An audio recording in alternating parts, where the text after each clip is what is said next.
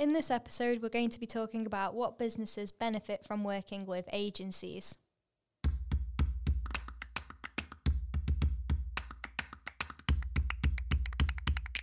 So, who would you say works well with agencies?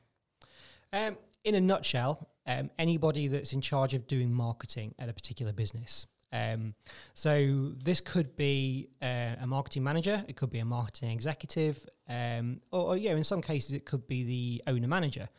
Um, but the best relationship is where uh, at a client's end there is one nominated person to work with the agency um, typically where we see these things kind of fall down are where um, the person nominated to work with the agency is really responsible for a million other things as well so they've got great intentions they come on board they say yeah no problem i'm going to get you everything when you need it. They start doing that and then their attentions get distracted elsewhere. Um, and that's why we tend to find for a better long term, more stable relationship, it works better when that person's uh, at the client side is, is that their only job is the marketing function. Um, because th- they understand it, that they know how to work with agencies typically. They've probably been recruited for that reason as well. Um, it, and it just works better from the agency side and the client side. So, do you have any tips then of how to get the most out of the relationship?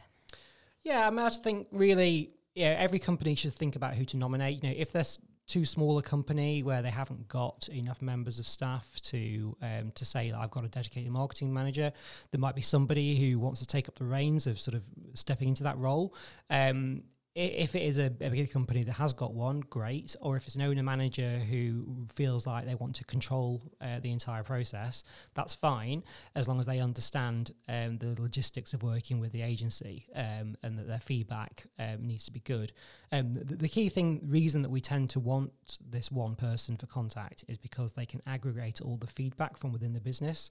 So, for example, say if we sent over a proof of a website, uh, instead of getting 10 different people replying with 10 different sets of comments, this person has done the filtering uh, to get that into one list that they've approved internally before it comes back to the agency.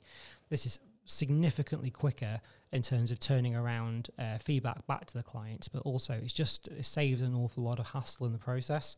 Um, and another really useful tip is being very precise with feedback. So uh, one thing that we've seen uh, many times is, yeah, I like that, or no, I don't like that but it doesn't mean anything. You know, what don't you like? What do you like?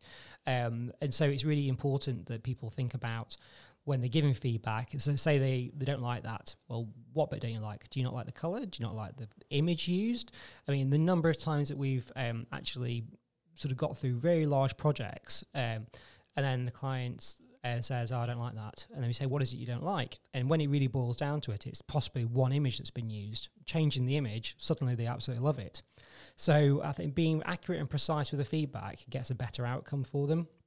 The other sort of useful tip that I'd say as well is to trust your agency. Yeah, you've employed that agency for a reason. That yeah, you've, you've looked at them, you've done your research on them. Um, they've maybe done work in your industry that you like. Um, trust them to do the job. You know, if you want to do it yourself, do it yourself, yeah, or, or, draw it up yourself, um, and, and, sort of then be very clear to the agency that they're just drawing by numbers. Um, but alternatively, really, take the agency's advice. They're there. They're being paid as professionals for a reason. Um, yeah, they don't. They don't necessarily appreciate um, having everyone dictate everything to them, and therefore the relationship doesn't go very well from the outset. So yeah, if it is a relationship that clients are looking for where they just need someone to do exactly what they ask them to do, then great. Be really transparent about that from the outset.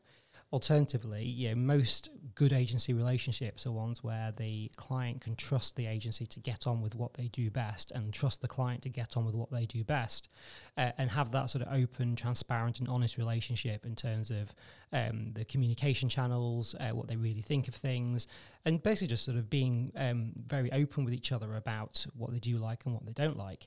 So I think they probably are our main tips really for working well with agencies.